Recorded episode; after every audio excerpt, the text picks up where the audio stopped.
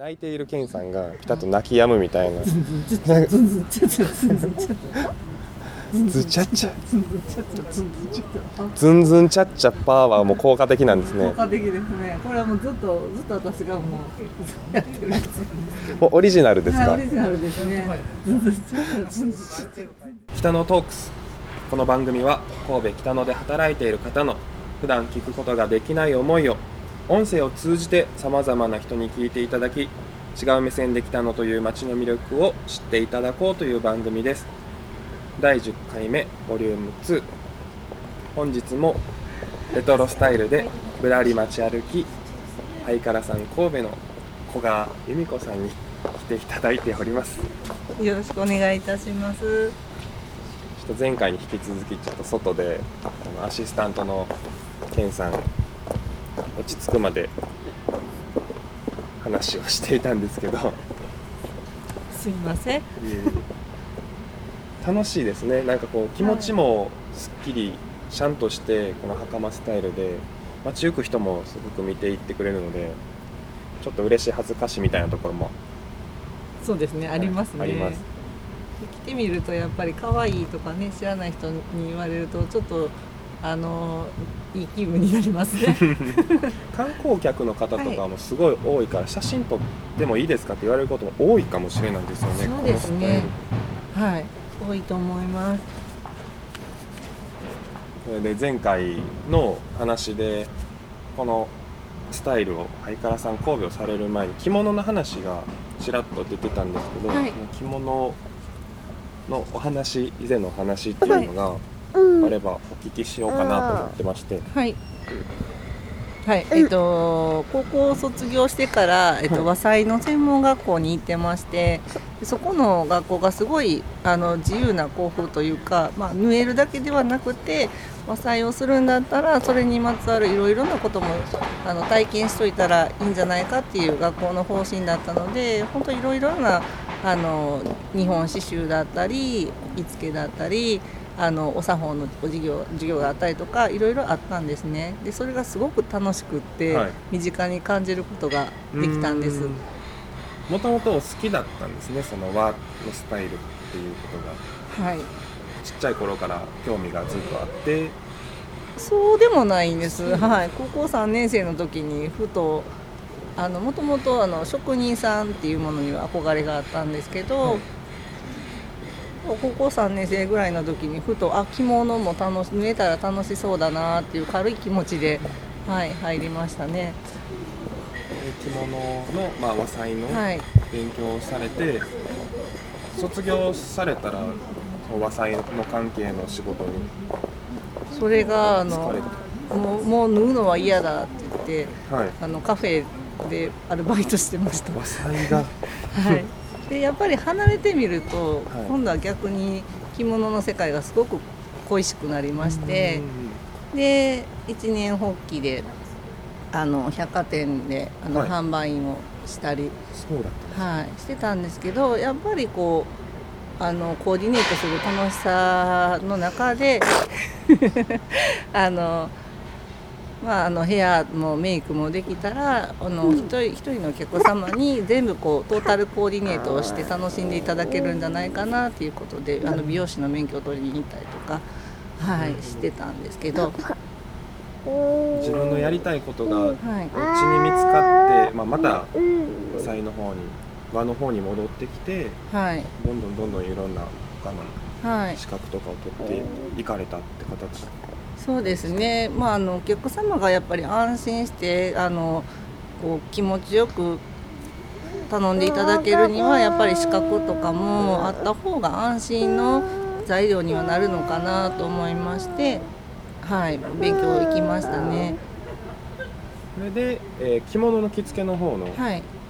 仕事をされた形ですか？えー、と着物の方はずーっとこう和裁もちょこちょこやりながらヘアメイクしながらあの花嫁さんの着付けとかもしてたりあの、えー、とブライダルの、はいはい。とか和装洋装どっちもやってたんですけどその留め袖の着付けとかあの現場でお勉強したりとかあと上手な先生がいらっしゃったらそちらにあの教えていただきに習いに行ったりとかしてましたね。はい。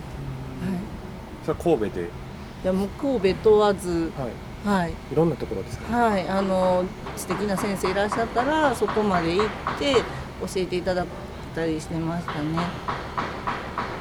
教えてもらってブライダル関係のその着付けっていうのをされてブライダル関係はどちらでやられてたんですか？が神戸だったんです。で神戸でやられて。た、はい、はい、そういうことですはい、でこうあのまあいろいろ出張では出てたんですけど主に神戸北のやの海の居留地の方でお仕事させていただくことがあってそれで北野にはあのちょっとご縁が、はい、ありました。はい。レトロスタイルでぶらり街歩き相原さん神戸。はい、野坂のローソンの近くですもんね、そうですね。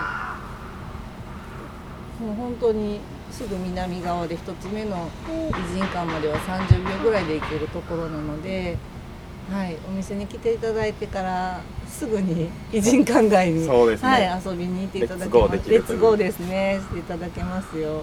はい。今日アシスタントのケンさんがちょっと機嫌が悪かったんですけどちょっと子育てを今何歳でしたっけ？今1歳とちょっとになります。男の子なんですよねはい、男の子です。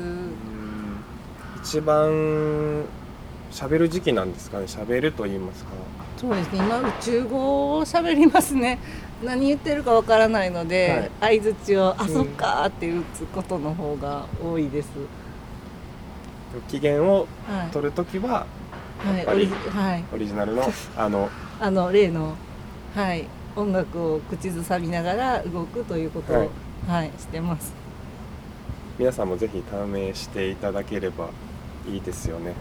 そうですね、まあ、あのお子様はお子様でいろいろだと思うので、うん。はい、その子が一番ちょっと楽しくなるような動きを見つけられると、はい、いざという時用に、はい、いいのかなってうん。子育てしながら今思ってますね。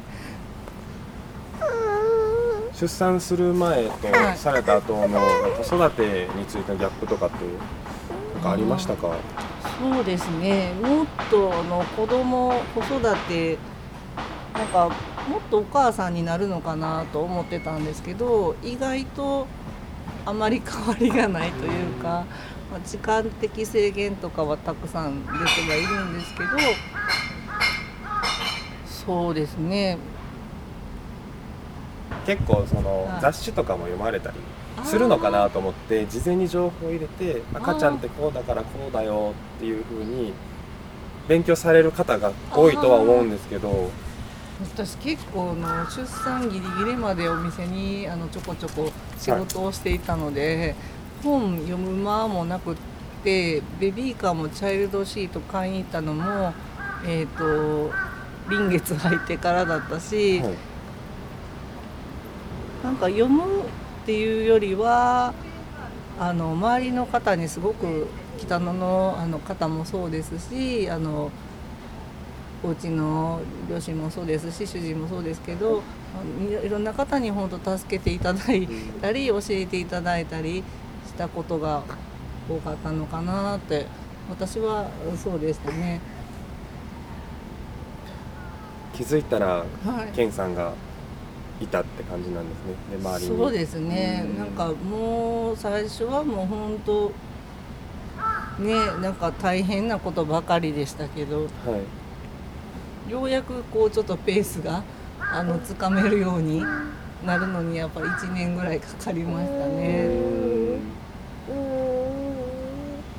本当いろんな方が声かけてくださって、はい。はい、あのアドバイスくれて。はい、この子とあの一緒にいる時間をあの作れるようにしてくださったので本当に良かったなと思います。